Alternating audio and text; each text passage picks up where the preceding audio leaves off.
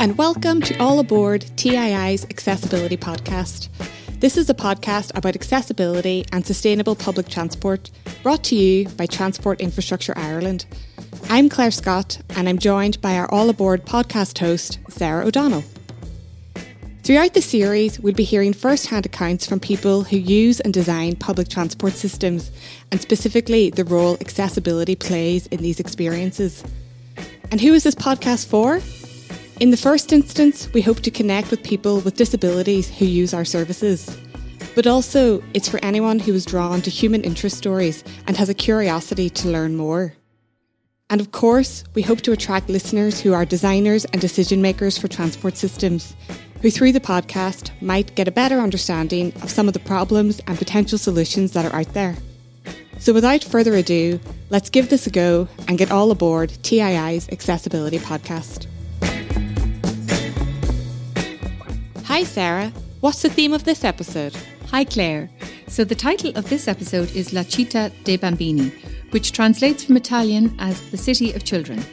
La Città dei Bambini is part of a UNICEF programme which argues that a city designed for children is a city for everyone. In many ways, it's similar in concept to universal design. So we begin the programme by talking to Angie Morley. Although Angie is now a young woman and no longer una bambina, she tells us about her experiences as a child growing up with cerebral palsy and of her life as a student. And then later in the programme, we chat to the esteemed Dr. Lorraine Darcy from TU Dublin about walking, placemaking and creating inclusive streets and spaces for children and for everyone. Enjoy.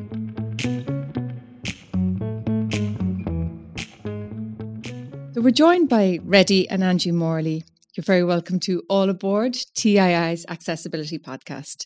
Reddy, you're TII's Safety Officer. I'm Head of Safety, Occupational and Railway Safety. So I would know you very well. We've worked together for a long time. But I think maybe we'll start with Angie. You're very welcome, Angie. Thank you. You're Reddy's daughter. And you're here just to chat about yourself, your disability, your wonderful ability by the sounds of things. Just from chatting to you and from chatting to Reddy, I can already hear about all the fantastic things you're involved in. So maybe just tell us a little bit about yourself to start. So my name is Angie. I'm 20 years old, and recently I've done a degree in Irish and Sociology in Maynooth, and my disability is cerebral palsy. Very good. And you're in third year in Maynooth? Yeah, I just finished my final year there 2 weeks ago. The exams 2 weeks ago anyway. I hope all went well there. Yeah, Thank you. Yeah. And that's your end of year exams. Yeah.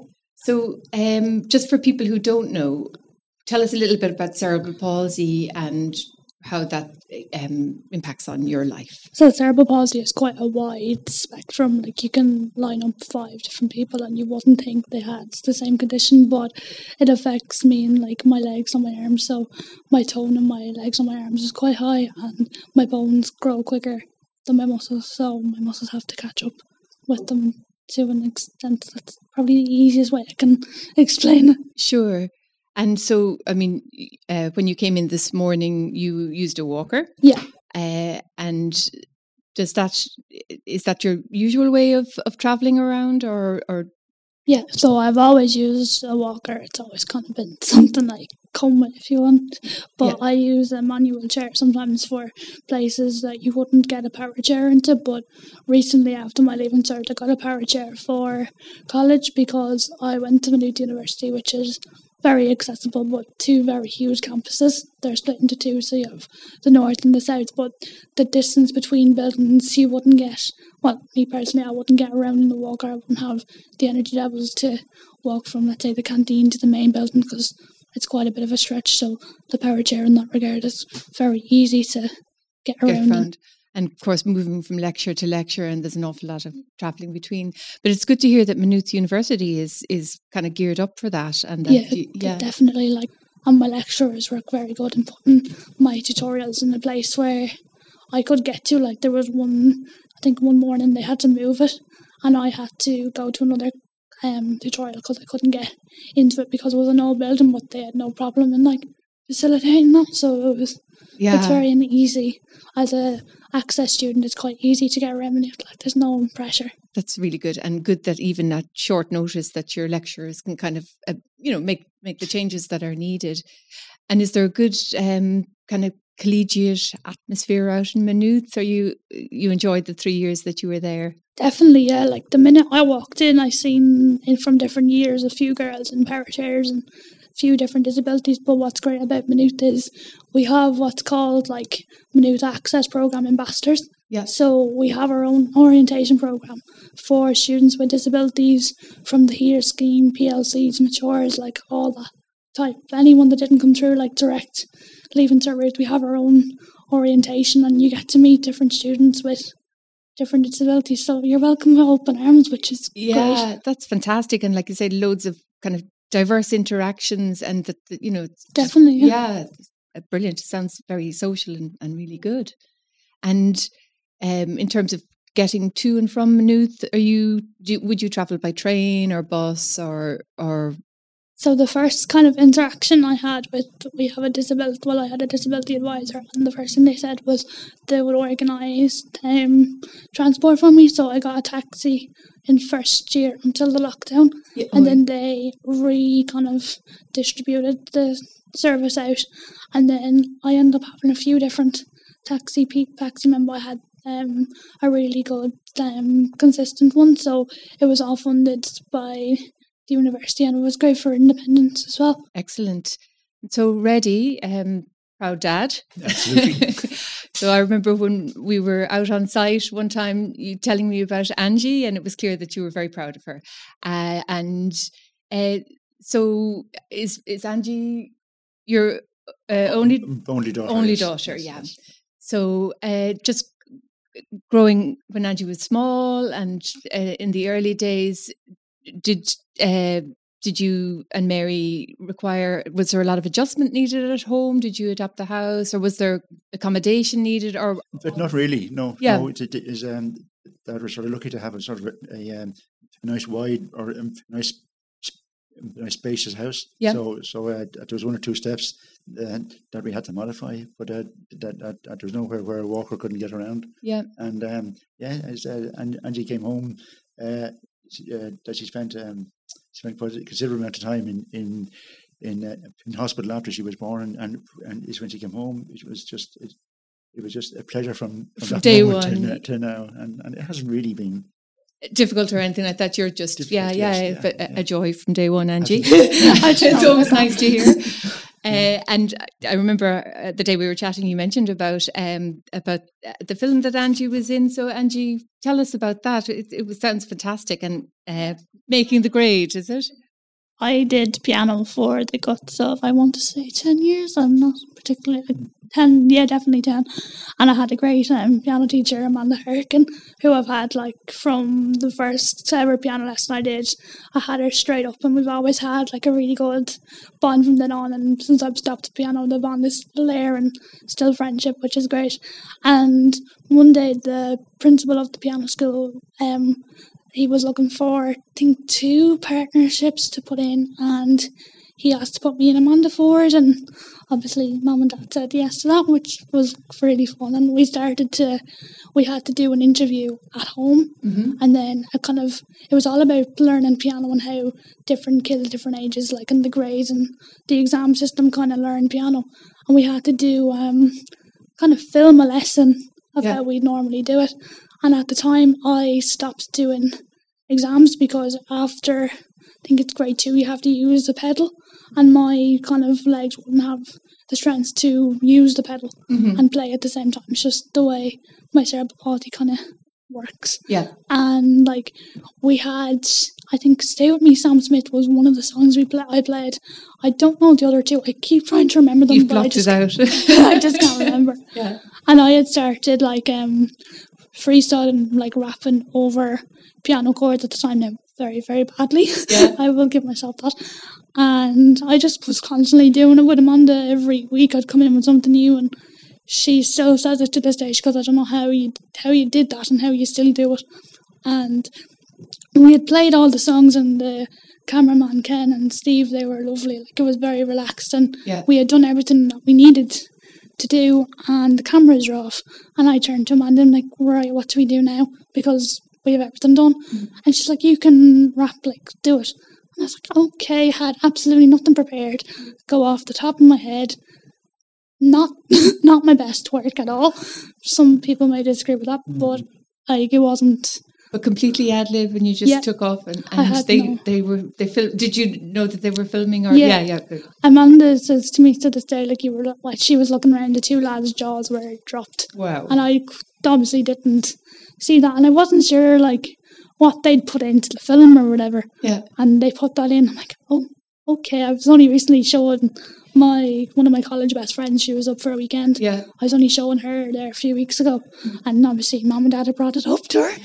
And I usually don't, because it is something I'm proud of, but my ability now has gone a lot up since.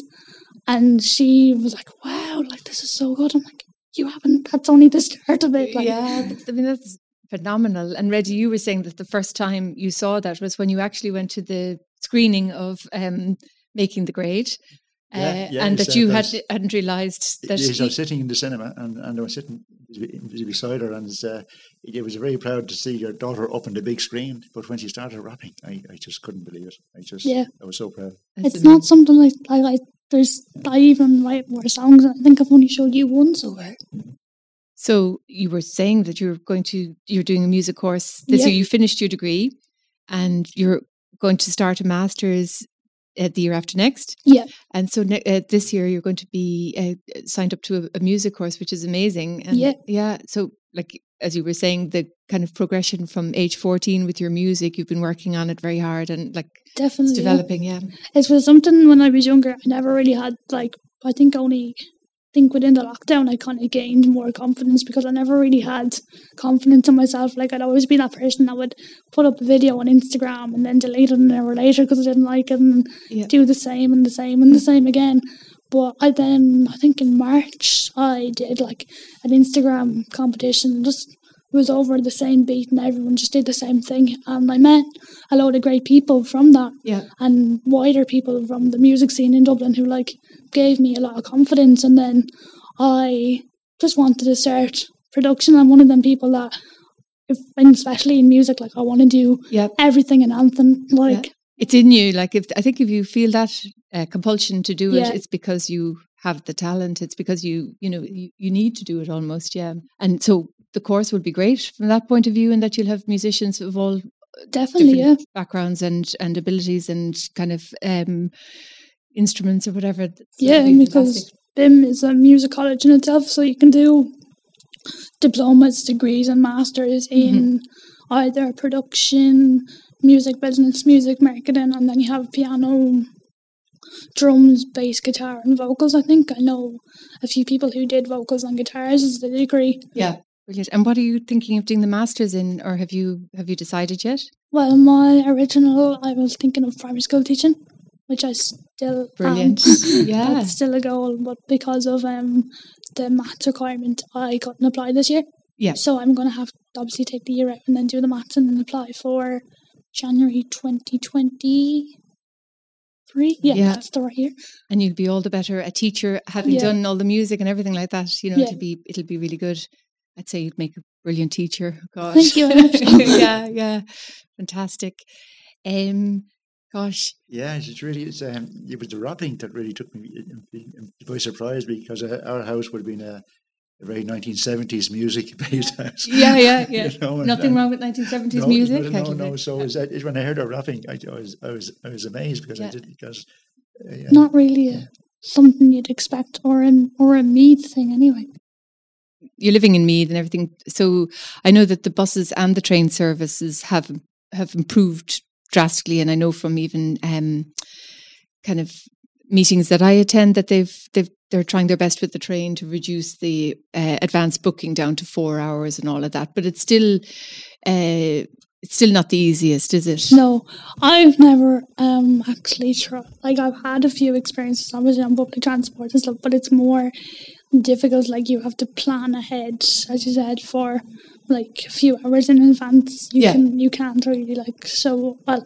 You could, but it would be a bit I'd say stressful to do so. Yeah. And like it's more easier to get in the car with a power chair and just drive. But I have two friends, Tracy and Yvonne, and Tracy has an assistance dog, the same as myself, and they train everywhere. Like train, both Lewis, like yeah. Neighbour and Tracy's in the power chair as well. So they've been trying to convince me for the last 2 years, if even more, to try the train with them. So in a few weeks I think I'm gonna try that, but just to see how it actually works. And yeah, and I mean I suppose it'd be it's really good that you have friends who kind of feel confident, you know, using those services as well. So that's really good that it's kind of, you know, it'll be when you're going out with them, it'll be kind of a fun day anyway, and but also that you'll have the confidence that they are used to the system as well. So definitely it's really good. And you have an assistance dog. Yeah, so I got my assistance dog Fax in 2014, 2013. So he helps me with walking on my disability. So if you're going into like a big crowd, it's easier to bring him into a big crowd than a wheelchair of any kind or a walker, because people kind of step. So he's trained to kind of just clear a path maybe and just make a bit of space around you and, you know. Yeah, so he's from Dogs for the Disabled down in Cork. So we were on the list for, I'd say, about 3 or so years, if I could be wrong on that. But we went down to obviously be matched with him and for the training week. So the minute we got down there, we were going to shopping centres and practising with one of the trainers, Jenny Dowler. She's a really, really good trainer. So we were going to shopping centres, dog parks, going through supermarkets, loads of places. Like we were there for I think Monday to Friday, but every day we were doing something. Yeah. We weren't. Yeah. It was just practice constantly, and now it just comes. And was the dog a pup at that stage? So Fax was 2 when we got him. So they go to socialisers for about 18 months. So we had a lovely socialiser over in Drogheda, which we've only realised afterwards. But they go to them for 18 months and they bring them out into different situations and environments. And then Fax went to Shadanami in Wicklow for, I don't know how long that was. And then he came back to the headquarters in Cork. And then Jenny trained him up and matched him with me. And that's... And you've kind of more or less grown up together. You know, like when you think that's and is he a Labrador? Yeah, he's a Labrador. There's a picture of me on this year's calendar, and I was like 12. I'm like, I've changed a lot since then. Yeah, God. And you were saying that you go horse riding as well. Yeah, so I did horse riding when I was younger. I don't know when I stopped it, but I did it for a good while. I was really fun. It was really good for like balance and everything like that. I went to Bachelor's Lodge first when I was younger, and they would usually have leaders and stuff like that. Yeah. And then I went to Maria Dunn over in Carlingstown, and I had a leader the first day, and the first day she's like, "Nope, like you're not having a leader." So it gave you confidence, and you had to keep yourself upright and stuff like that. So it was. I'm always amazed. I mean, I've only been horse riding once or twice myself, and I'm nervous wreck, but I'm always amazed at how they kind of just leave you off, and you know, like I would be quite nervous. They're all very confident themselves, I would be quite nervous now. My best friend is and her whole family are horses, and like are into horses, and they have all their own horses, and they go racing and everything. And she has to be trying to convince me to get back up on one, and I'm like, no, you're okay. Yeah. And with the horse riding that you did, did the school have to have a particular training to so they just get on the horse and I think it was the 2 o'clock lesson was in, and anyone who was signed up for the 2 o'clock lesson just went in and you did like trotted around the indoor arena, and then they had an outdoor arena, and like the teacher Maria would be standing in the middle, and she'd be telling you like what to do. So there was no like real exceptions made. I don't remember any exceptions being made anyway. Yeah, and it's brilliant to have that skill. You know, like it's great to be able to come back to whenever you want to. You know. Yeah. Yeah, that's fantastic. So, Angie, so you're going to go out with your pals and maybe navigate the trains and hopefully the Lewis as well. Yeah, I've been on the Lewis once or twice. I was in the Bord Gáis Theatre there started this year with my same two friends, mm-hmm. and we went to, as far as one of the lowest stops to get to Connolly, I think it was. Yeah. And it was like my friend Yvonne, she's brilliant. She had me and Tracy both in our power chairs, and she was just helping us to get on and stuff. It was quite easy to do. Yeah, particularly if it's not crowded, I think. That's the big thing, isn't it? That you're... The inside was busy, but like the queue of people getting on wasn't so bad, so it was quite like less, not much stress involved to actually get on. So, which is good to know. Yeah. And in terms of going to kind of concerts and gigs and everything like that, if you're into the music, actually. You're going to be yeah. I have about like 6 or 7 this month, which is mental, but that's brilliant. Yeah, the 3 Arena was actually one of the first gigs I went to, and they're brilliant. Like you get in, you don't have to go into any of the queues. Yeah, they bring you straight in. Like someone brings you up to the lift. Someone meets you to bring out to your seat, and the same back. And I've been to some like the smaller venues. Like I was in the Workman's Club Cellar there last Saturday, and obviously there was like a few steps and everything, but everyone was there just to help. Yeah, which was great. Like we've never had an issue where it's like sorry, you've had to turn away or whatever. Yeah, that's amazing, and hopefully you yourself will be on one of those stages. That's soon. The plan. Yeah, that's like, I'm going to be looking out for you. That's brilliant. And so, Angie, just, I suppose, you demonstrated like what a fantastic full life you have, and really delighted to be chatting to you today. Thank you. Reddy, thank you very much. Oh, that's great. It's been a great pleasure. Yeah, an absolute pleasure. So we're really pleased to welcome today Dr. Lorraine Darcy. Welcome, Lorraine. We're really pleased to have you, and there's going to be plenty to talk about.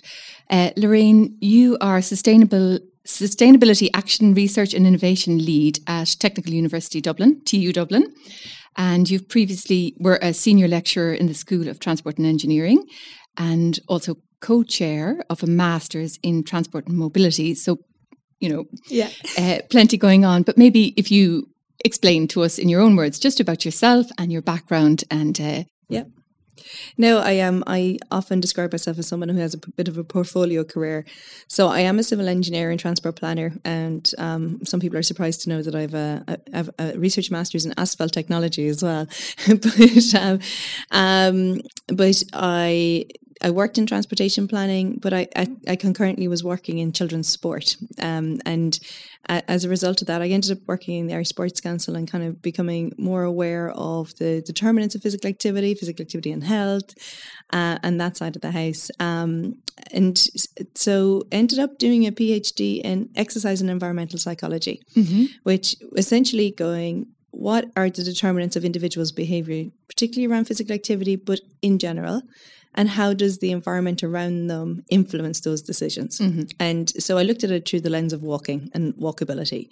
And from there, I've worked in health policy. I've worked in lots of different, facets of the transportation industry, as well as the health and well-being side of things. And then culminated into a lecturing position where, which led to us developing the MSc in Sustainable Transport Mobility, which has a person focus and, taking an outward view of how do we holistically provide good transport systems, with the person at the centre. Yeah. And so that's, and it's the first... It's the first course accredited for its transport planning professional chartership in Ireland. So it's a bit different to what has been there previously. Yeah, a move away from just kind of a narrow engineering viewpoint or, narrow behavioural science. It's merging everything. It's environmental, everything. Yeah. And just on walkability, I mean, probably when initially maybe people think, that's so niche or whatever, but it opened up a whole new world of, how everything really in society is connected to how people get around. Yeah. So there was kind of two key quotes that were my takeaways from my research. And one was, walkability means different things to different people, but also different things to the same person in different contexts. So like, an able-bodied person walking solo through the city, mm-hmm. Doesn't mind cobbles, doesn't mind narrow streets, is probably more interested in the ambience of the space. But if that same person is suddenly pushing a buggy or has someone with reduced mobility, all of a sudden their needs are very different in that time and space. Yeah. So, walkability is very contextual. Mm-hmm. So we can, so the ultimate in relation to designing for walkability is a universal design approach. But interestingly, when people talk about the importance of atmosphere and what we call the genius loci, which is like the sense of place, people then tend to kind of pick locations like let's take one from in Dublin, Camden Street, which from a functional walkability perspective, the footpaths are narrow and, there's, traffic there, but it has this sense of community and environment that people love. So in an ideal scenario, we want to capture both of those. We want a good functional space, but also that lovely atmosphere and community. Exactly. Yeah, mm-hmm. That's so interesting. And just in terms of walking and children in particular, I mean, it's huge. Everybody can see with their own eyes. It's been a massive reduction of kids playing on the street, travelling independently to school, etc. And that's kind of it's car dominance in planning. Mm-hmm. Yeah, no, absolutely. And, we often call children the indicator species. Yeah. That if you do see children, particularly children moving independently in a space, that you know that that's a safe and successful place. So when we're designing for walking, comfort and safety are the two main determinants of whether someone is going to walk. And there's obviously the functional needs as well. But, that when, if you're designing for children, you need to feel comfortable, and that if you feel like you can let their hand go, mm-hmm. that is the key indicator. And, it's designed for throughout the life course. So we have to think about whether it's when we're pushing that buggy, when, that toddler. And I think actually for me as a mum, it was we lived on a junction, a bad junction with no pedestrian crossings on it. When I was pushing the buggy, I felt relatively okay because I could, kind of judge the traffic and whatever. But it was when I was then teaching my children to cross the road. Yeah. And we lived right across the road from a shop. Like, they should have been able to cross the road to the shop. Yeah. And all of a sudden having that realization going, there is no safe way for me to teach them to cross this road. Yeah.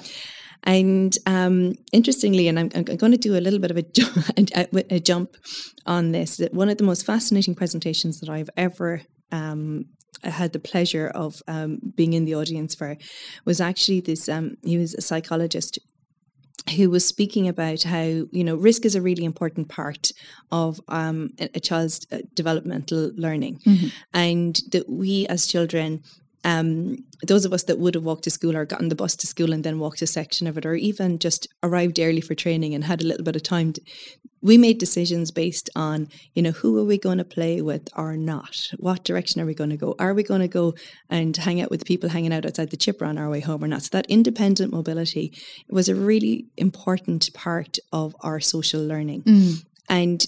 And sociological and psychological development, and particularly around risk. That as a result of us now not having safe streets, parents are now driving their kids door to door. And in a kind of a similar parallel way around, kind of mainly driven from a child protection issue around sport, we now have, parents have to drop the children at the door. There's supervised, everything is supervised from the minute they arrive. They're told what groups to be in, and they are collected. All well-meaning decisions. Yeah. But some from the travel perspective, they're really coming from a traffic safety perspective. So we have designed out that risk. And all of those opportunities those opportunities. And I went to speak with a group of transition year students in a school, and I won't do any naming names. And this would be a pretty affluent school. And I wanted to just chat to them about the environment around where they were living and walking and other places you would be safe. And I was just trying to draw out what are the things that inform their decisions. And it really took a very long time for anyone to say anything. And they started telling ghost stories. And I thought this was really bizarre. Yeah. And I was like, okay, am I just not reading the room right? And then I asked them, and it turned out none of them walk anywhere. Yeah. And as a result, they had no spatial geography. Yeah. They didn't know who lived near them. They didn't know, if they had to walk somewhere, mm-hmm. they had no idea how they were going to do that. And I think that we have a real problem that, and this is something that, and a lot of the determinants of health, we see a lot of the deficiencies that we see in health often come from lower socioeconomic areas for various different reasons. But here is something that we're now going to see on the flip side of it is coming from, higher socioeconomic areas. And I think it's something we need to be really mindful of. Absolutely. And it's just that everyone kind of channeled into kind of silos, people, only associating with people of their own age or their own kind of, people from their own school, and just, very narrow, as opposed to, incidental meetings on the street with older people or with people of different ages or with neighbours or, it's incredible to think of all that's lost with that. Yeah.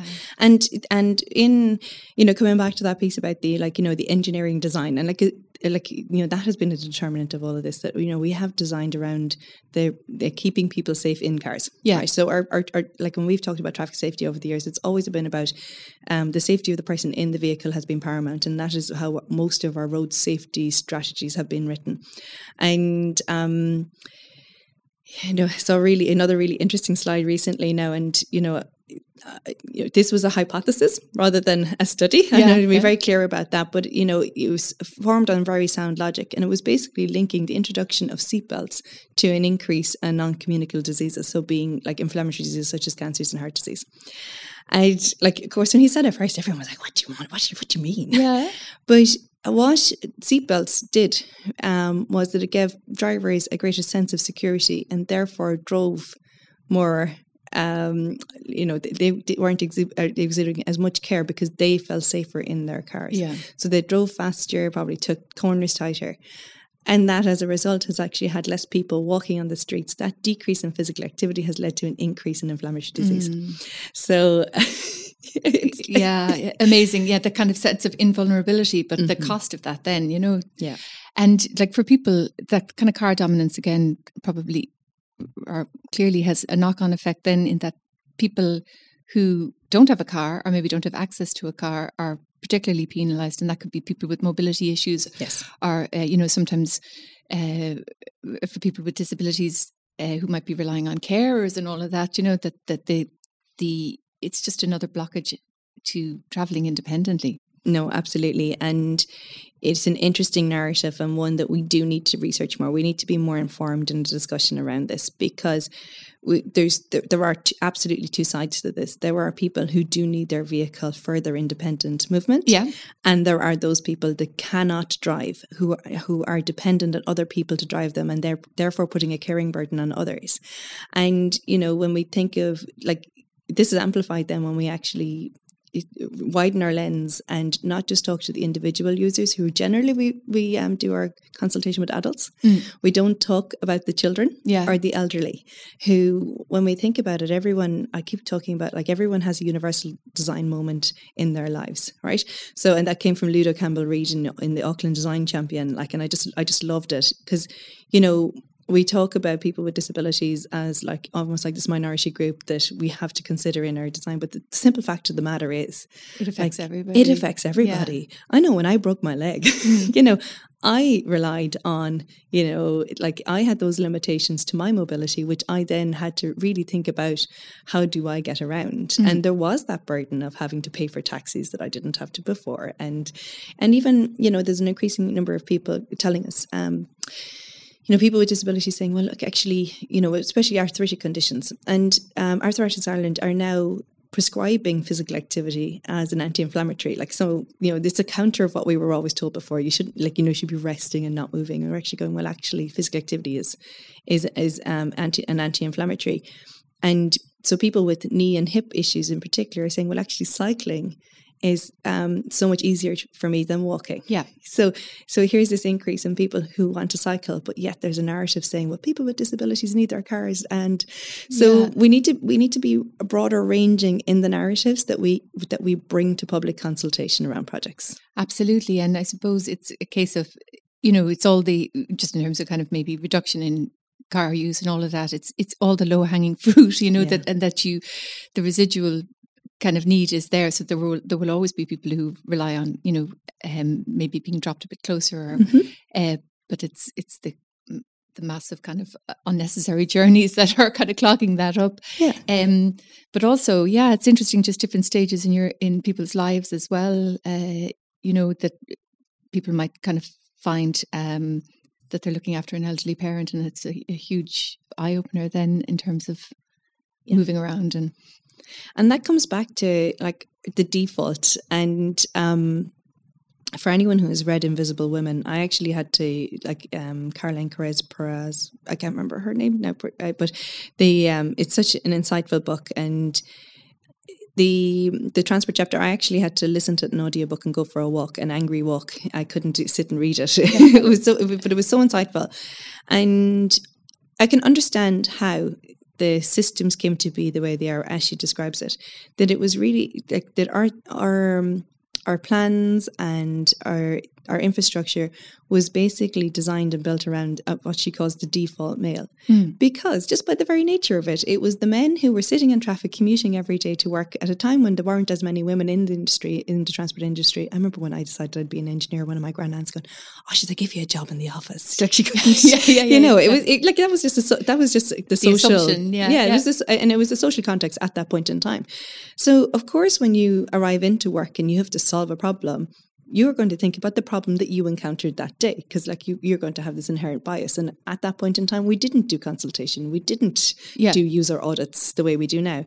So we have these systems that are built around that commute. Mm. And again, the data we collected, like it's a wonderful data set, the census, travel to work and school, but it only talks about the people who are there already. It doesn't talk about that trip chaining. And your wonderful report here in TII, Travelling in a Woman's Shoes, highlighted that the care burden and the transport elements of that care, like of caring, like it really does place a burden on people. Mm. And, you know, it's those short trips that we have designed out of our system. We've default designed for the longer trips. So again, like it was great to highlight that, you know, not all trips are commute trips. Yeah, you know, exactly. Probably the proportion is nearly the other direction, you know, but also, so if you think about it, this like barriers as in, you know, massive junctions that you talk about, maybe wide roads that are, but there's also opportunities. I mean, beautiful opportunities for kind of social engagement and just, you know, quality of life issues that come with improving walking. Yes. Oh, I've two favorite stories to tell on this one, and it relating to where we chose to live as a family, and it's quite funny because we live in the outer city in what we call a filtered permeability area. So there's bollards to stop traffic going through certain areas. We're very privileged to live there. It cost us a bloody fortune in rent, but you know, doing what I do, this was the decision that we made. And it's just been really interesting. The two kind of stories. It's an older area.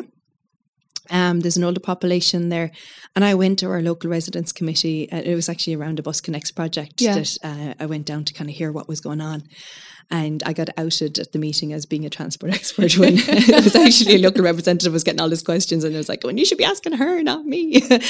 And so when they were like turned to me to speak, I was like, "Well, actually, you know, public transport is really great. An increase in public transport provision is really great because actually what's going to happen now is there's going to be more people passing your door. Yeah. So there's going to be more opportunities for socialization.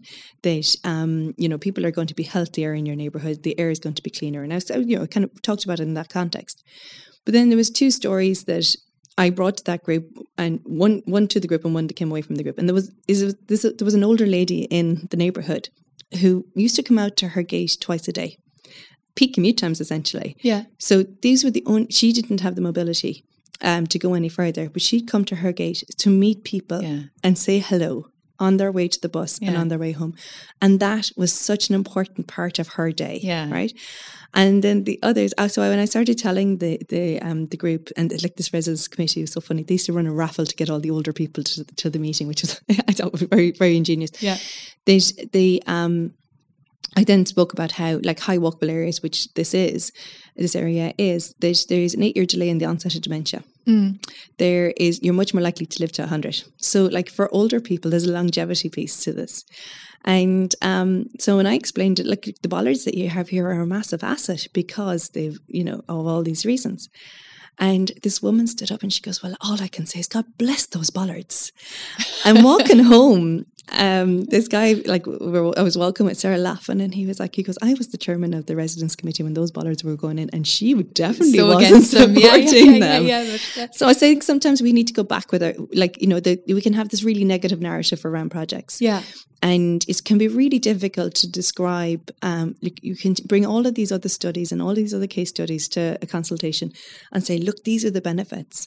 And I get a lot of, oh, sure, it's all fine and well for you, wherever, you know, people don't even, you know, they don't see the relevance, and they're scared to change. And that's always an important thing to recognize, that people fear change. But I think it's really important for us to go back and collect the positive stories afterwards, and see the really good examples out there, and absolutely feed them back. Yeah, there's just your about the lady. You think of, like, older people; they literally can only go a couple of meters sometimes, or, you know, people with mobility issues, and just what the choices to stay indoors. You know, it's huge. We were chatting earlier just about, like, incidental play areas. So, for example, for people with kids. Walking, you know, it's not always a question of, like, big playgrounds and expensive infrastructure and kind of having a really difficult walk to the playground. It's about just kind of a walking environment where there's a low wall, or where there's you know, incidental play areas and seating and resting areas along the route. And this was actually, I think it was the same. It was the same conference. It may have been the same speaker that gave this example. He put up a photograph of this path, and it had an old sty beside it as well, where they hadn't taken out the old step-through sty on this, like, this recreational walking path. Yeah. And he was there basically going, look, you know, this is what children want. Like, they want the things to climb. And you were telling me a very similar story earlier about a low wall. Like, we can all relate to this as children. The places we wanted to climb up and jump off, and a progression in our, I'm now big enough to do it. And I can do it myself independently. And that comes back to that risk piece, which is really important. But he basically was saying, look, children want to climb over this sty. And then he goes, and how many of you want to climb over this sty? It's so true, So even as adults, we want to have that the gamification. Completely, And, like, we do, like, and I think this is why, and actually playground design is another really interesting space. And actually we have a PhD student in TU Dublin looking at this, because there isn't really design standards based on a scientific, studies as to what is good or not good for in your playground. But what is generally acknowledged is that places where people have a freedom to decide how they use the equipment or how they use the space, and an opportunity to be adventurous, they are the better play spaces. And that is true of no matter what age you are. Yeah. So if a truly walkable area is one that you could go off and explore any different direction and feel safe. Yeah. And feel like, you know, it doesn't matter which way I go, it's permeable, so I'll come back on myself. Yeah. And I'll cut through this lovely residential street, or I'll walk down Camden Street, or I'll do the back roads, or, you know, Yeah. And people describe, and actually that's been a really interesting piece in walkability research when they've looked at the purpose of someone's walk, that, you know, when you're in a hurry and you're on your way to work, you don't actually really care so much about the design of the street. You just want to get there quickly. And so, but not everyone is going to feel as safe in that space, but for the most part, people will, like, take that direct route. But people also want the opportunity to meander, and, like, you know, they called it the Sunday walk to get the paper. Yeah. They want an alternative route. So, like, when we describe our ideal walkable area, it is that there's various different routes within the neighbourhood to serve our different purposes, because, you know, this is also this perception that to walk you need to have a park, whereas our streets can be parks. You know, and they should be parks, and we should have invitation to play in our residential streets. Really should be spaces where, you know, kids are out. And actually that's another side, like, thing with this filter permeability we have. What you'll see around our neighbourhood is goalposts and basketball rings at the side of the road, because the traffic is so low. It's only local people accessing that you actually see kids playing on the street, which is a forgotten art. It really is. I was just chatting to someone the other day, and they were talking about listening to Wimbledon on the radio while they were out just hitting a ball on the street. And it's like, you know, lovely memory. Yeah. You know, come June or whatever, this everyone out having a go on the street. And you know, streets are a leveller. Yeah. You know, they're a social leveller. And, you know, it's really important that we all get to know our neighbours, and then that's an opportunity for helping others, socialisation. And look, this is so important for new moms, older people, people with reduced mobility.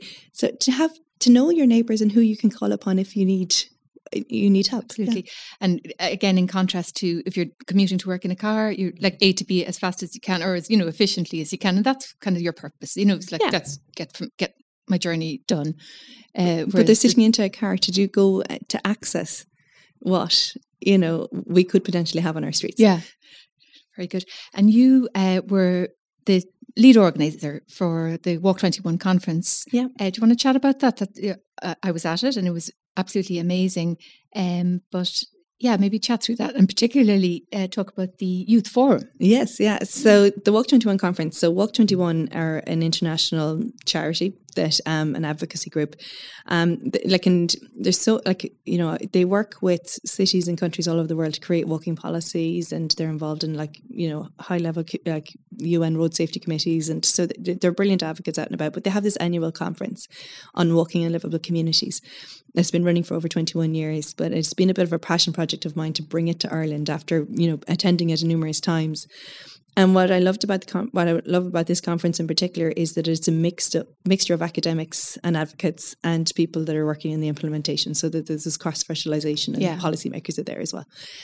And so it was like it was brilliant. It's all a bit of a blur now because it was such a busy time. Yeah. But the youth forum, that was something that we were particularly focused and interested in doing, because we need to have everyone's voice. Yeah. We really do. And like our conference theme was a decade to change, and, kind of recognizing the urgency and what we need to change. And really, these are the people that we are changing the world for in our streets for. So it was really important to have their voice as part of it. And, they thoroughly enjoyed it. And it was so informative. Mm. Every consultation ever, I always learn something new. But just the perspectives, and the outstanding one for me, there was two. The first one was actually, we had listed up as an icebreaker, we were like, how many of these places can you walk? Because there's one of the tools we use for measure walkability, and it's 13 different places going, if you needed to, could you walk to one of these places or which of these could you walk to from your home? And it's kind of a general indicator. Yeah. And there was a few students kind of kicked up a little bit, kind of going, this isn't relevant to us, but I can walk to the canal. So they were rural dwellers. They were like, but we can walk to the GA pitch. We can walk to, and we're like, oh, sorry, we didn't have them on the list. That we had a very urban perspective, and it was great to get them to kind of keep us in check, kind of going, look, rural areas can be walkable too, you know. And the second one was actually the dominance in the conversation from the female participants, especially the teenage female, it was like, educate your sons. And it was down to harassment. And it was just this real clear, tell guys it's not okay for them to be wolf whistling at us or to be saying these things. It really, they probably don't mean it, and they don't realise how it's having a negative effect on us, and how anxious it's making us, and how we don't want to walk because we can hear this. Yeah. And it was so strong. Yeah. It was, and I was like, okay, well look here, this is something we need to be going out and shouting from the rooftops, because it is that education piece, to go back and kind of say, guys, you probably don't realise, but this is really impacting on people's decisions. Yeah, amazing. Yeah. And there was a really big focus on accessibility for people with mobility issues, people who are blind, at that conference as well. Mm-hmm. Yeah. No, we were very aware, and it was a key focus, because there was venues that we just had to that we would have liked to have used, that we just had to totally discount, because if they weren't accessible, we weren't using them. Yeah. And even in our social venues, we made sure that everybody could participate at any event. And you got good feedback from people of kind of diverse ability. Yeah. At that, I suppose that one of the things that comes up at our user group meetings is, I suppose, for people who are blind or maybe a bit unsteady on their feet, that just the absolute fear of the e-scooters and all of that. Yeah. And the and I suppose it's how to kind of capitalize on the benefits of all of that kind of more sustainable mobility. It's better than driving, obviously. Yeah. But how to also really take seriously the kind of how that's a barrier to people walking. They're afraid. They're kind of, even the whir of the electric engine or whatever can put people off balance or just make them afraid to go out. Yeah.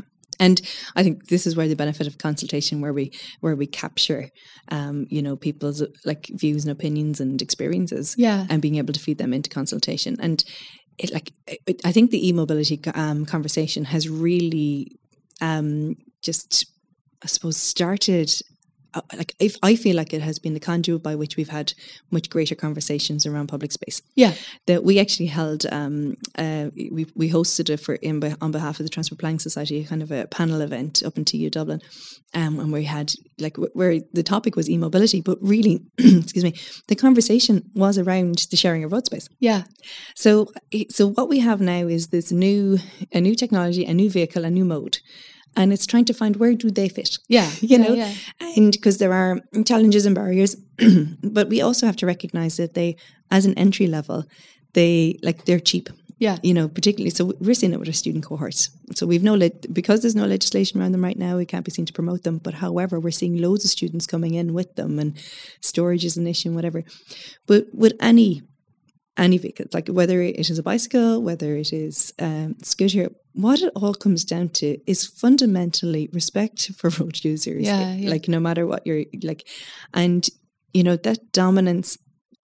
And like I know I'm opening a whole other can of worms here, but it's just the dominant narratives. And I have a PhD student who's been doing the most wonderful work. She's nearly finished, and once this information gets out there, I'm so excited for it. That she is basically applying social dominance theory. Like, no, that was where she came to. Yeah. In relation to narratives around, first of all, car advertising, and even the conversations she analysed. She's from a media background. When she analysed, you know, narratives on TV programmes and the dichotomy that's been put out there against cyclists versus cars and, you know, e-scooters versus, and trying to polarise the conversation. It doesn't need to be polarized. Yeah. What's needed is for everyone to have respect for each other on the road. Yeah. But the more the people try to polarize it, and I get it. I have friends who are journalists. They're under ferocious pressure to get those clicks. And, you know, the goodies and baddies. There's goodies and baddies. And that's part of what they have to work with within, you know, their profession right now. So like it is a really complex whole systems problem. Yeah. But I think, look, e-scooters, they have a lot of benefits in many ways from a mobility perspective. For some people with limited mobility, it does allow them to go further distances. Mm. There are challenges because of the, you know, the small wheels. A small pothole can have a massive impact on somebody versus a cycling wheel. Like, you know, so there are a whole factor of things to be considered. And so interesting the way you put it there. Just, you know, in the past we would have looked at a plaza or space, and it would have been a kind of an almost a stylistic assessment, or you know, urban design assessment, whereas now it's social assessment. It's about how people navigate, how people work with each other, and trying to find solutions. And again, a lot of your work is to do with behavioural attitudes, and and I think, like, you know, interestingly, you know, I kind of coming back to kind of the COVID response in Ireland. I think one of the most fascinating parts of it was actually the approach that the Irish government took in relation to addressing the behavioural elements of it. So when they started to introduce the lockdowns, they put a really strong emphasis on that sense of community, helping each other, you know, the purpose behind it. You know, I know things changed as time went on, but that really strong, you know, that communication around, we are collectively doing this for everybody. We understand that you're going to face challenges and yourselves, and there are going to be limitations, and you'll be frustrated by those limitations. But please think about the, you know, the other impacts of that. And I think there's a lot of learning that we could use that in lots of different ways. Yeah. And actually, the first module that people take on our Sustainable Transport Mobility course is behaviour change. Yeah. It's understanding, like, how people think and how we can communicate. Yeah.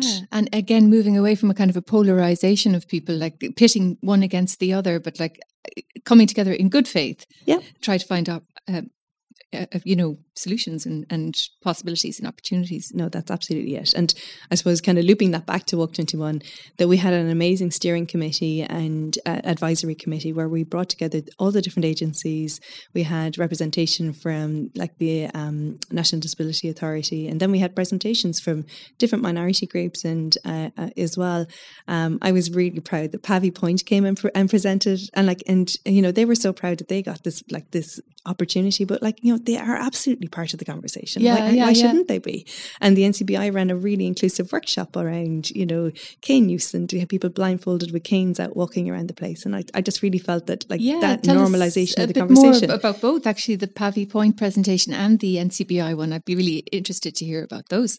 So Pavi Point did a piece about, basically did a walkability audit around one of the halting sites. Yeah. You know, and for me, it was, you know, any group can go out and do walkability audit and feedback, and that's really important. But I think it was empowering them to feel like their voices were equal, because they are. Yeah. Like, you know, to have their voices equally recognised in the challenges that they faced. Yeah. You know, and bringing that into the public. Exactly. That it's a unique community, but part of the community. And on the NCBI, the walk that was done, how did that go? That was, you know, we got amazing feedback from that one, and it got picked up by the national press as well, which is always a good thing. It's always good to promote these things. So Chantal Smith up there, she came down, and like I say up there, they're very close to us in TU Dublin, so like it's only up the road. So they came down and they basically blindfolded people, and you know, people worked in pairs, so like the person that was blindfolded also had a cane, and basically just like they simply walked around the neighborhood. Yeah, and like so. These people that were partaking in it were practitioners, they were designers, they were lecturers, so people from the community. So it was really brilliant for them to get to experience what it is like to be a cane user. And some of the examples were, you know, where people were saying where they had to walk out between cars and how vulnerable they felt. Like, you know, that, you know, here was a part like the placement of parking was having a massive detrimental effect on this on the experience. That intervisibility or just sense of safety, and even pavement, and the oxymoron that I'm always fascinated by as well, and something I've learned through my involvement with the Irish Pedestrian Network, is the tactile paving that we've put in to kind of for people with sight impairments to help them cross the road, that actually cane users are now getting repetitive strain injuries in their wrist because when they're running their cane over those bumps, it's causing a vibration in their wrists. And again, these are things that like a well-meaning designer who came up with the tactile paving and that idea, like, you know, and we've rolled them out everywhere. That was something we weren't aware of. And now we need to consider going forward. Yeah, absolutely. And just, I saw just from reading about you that you had done a lot of work on apps and ways of kind of mapping your walking route and all of that. How are they working? And it must be a really good way of collecting feedback just on local neighbourhood areas and a useful tool for people. Yeah, so the tool is called the Walkability app, and we developed it with like our key the key people are working on it are based out in Chile, and it's with Walk 21. But we also had developed like a network of it was 30 people from 32 countries who are all doing different type of app based auditing tools. But essentially the idea behind this is this open source tool where anyone can use it. But that on the back end, when I talk about the back end, that's the interface at which we can then basically produce maps for local authorities to say, look, these are the places, you know, based on like, and it's a traffic light system. And actually the original project that this came from was originally run in Medellin in Colombia, where they went out with lollipops, kind of large lollipops with the red, orange and green and asking the children to say, do you think this is good, bad? And that was mapped. Brilliant. So it was it came from like a physical project into this app and to produce the mapping. But we've added another layer of where people, you know, you can just do the traffic light on the app, but you can also go in a step further and say, is it because of safety from traffic and but more detail. So that is, you know, that's one of those ongoing projects that hopefully we'll have up and running very very soon. That sounds fantastic. That it's not just kind of this is terrible, but there's parts of your walk that are beautiful that are working well. That's really really great. Yeah, because like again to inform design because, and look, you know, we're like you know this in some sectors we think okay we need to take out the trees for. There's various different reasons why for trips and falls, if the broken pavement, and you know, sometimes we're like, okay, well, the solution is to cut out the tree. Whereas if we collect the data and you know, we see, okay, well, actually, trees are really important now. There's like, you know, getting technical about it, there are so many other benefits way beyond everything else, especially as our climate heats up, there's heat island effects, etc., etc. But, you know, and the greenery and actually the massive mental health benefits of being exposed to green and trees. So we have to kind of make informed decisions about what do we do. It's no longer a case of people are tripping over the root of that tree. We need to address this. Yeah. And instead of just taking it out, we actually have to balance that with all of everything else. So when we collect this data and people are saying, well, actually a positive of this street is the beautiful trees in it. Yeah. That helps us inform exactly, that conversation. Exactly, that it's not just, oh, it's a trip hazard, take it out. You know, you're kind of thinking of it in the round and, you know, yeah. Brilliant. Just to summarise, how would you say for young people and particularly young people with mobility issues and trying to access public transport, to access all of the social aspects of their lives, you know, how would you sum up what designers and decision makers need to start doing? I know we've covered a lot already. Yeah, no, I think it fundamentally comes back to that functional environment. And because our footpaths, because every trip, regardless of what the trip is, involves a walking trip. And when I talk about walking, I talk about run, push, roll, you know, the full suite of movement in space. We just use walking for convenience as a term. But you know, having a continuous route or path that is free of obstacles, you know, through any space. So that permeability piece. And look, that means, you know, enforcement around people parking on pavements. And broken pavements are coming from vehicles parking on them. It's not because the pavements break from people walking on them, you know. Good public transport doesn't work without good walkability. Yeah. Because everybody needs to feel safe and secure approaching that stop and safe and secure space.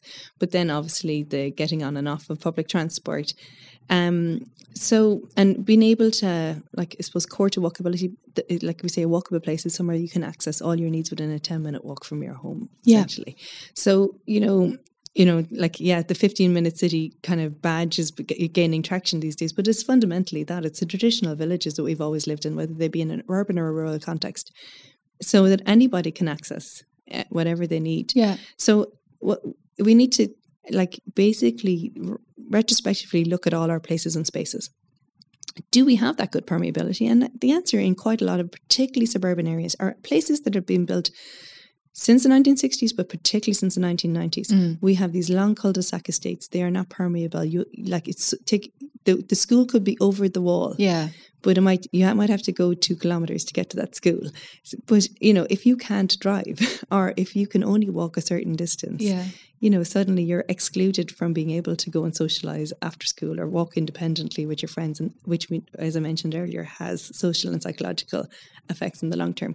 So good permeability, a good functional space, places to congregate. Actually, places to congregate is a really interesting one that they need to be overlooked. So teenagers want to hang out. Yeah. Right? But people feel threatened by groups of teenagers hanging out. Yeah. You know? Okay. And they call it antisocial behaviour, which I really am not comfortable with the term, because it's some of the most social behaviour that you can see. And it's a really important thing. And you often get that, like, with, we can't put a tree or a bench in there because it'll encourage antisocial behaviour. Like, what could be more social than a tree and a bench and people gathering on it? You know? And I know people might be getting involved in. So, well, you know, and so often what we find is the places that you'll see graffiti and the broken glass where there's evidently been some drinking or whatever happening, you know, they're places that are not overlooked. So when there are what we call eyes in the street, or where there's a good flow of people through an area, that's when you won't see as much of that, you know, whether it be criminal or, you know, more destructive behaviour, let's just say, socially destructive behaviour.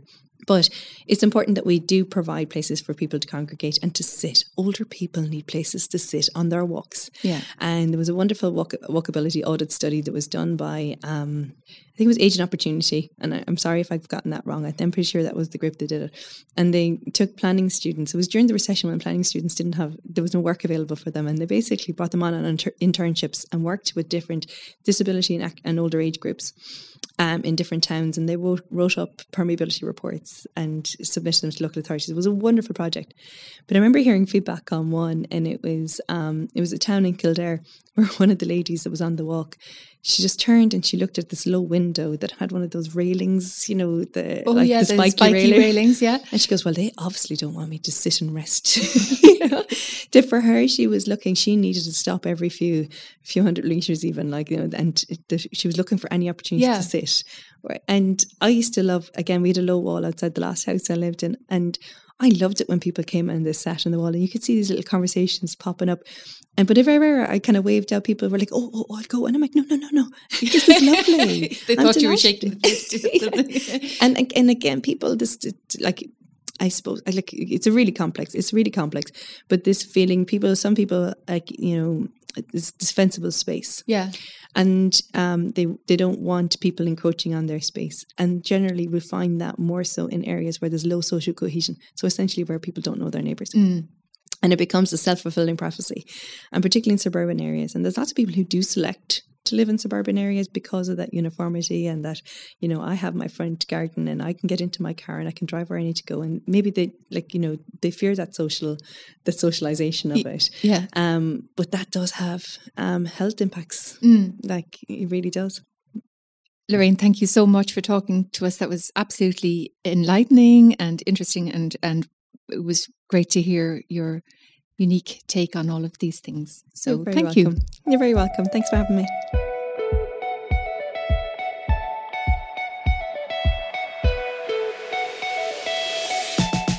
So that's it for this episode. We hope you enjoyed hearing from Angie and her experience with student life, and Lorraine and her work of placemaking and inclusive design. Further information on Lorraine's work can be found on our website. Thank you to our host Sarah O'Donnell, to Trevor Cudden on sound, to our production team Kathleen Jacoby, Rachel Cahill and Claire Scott, to Sinead Foley from TU Dublin, who designed our fantastic graphics, and to everyone else who helped make this podcast.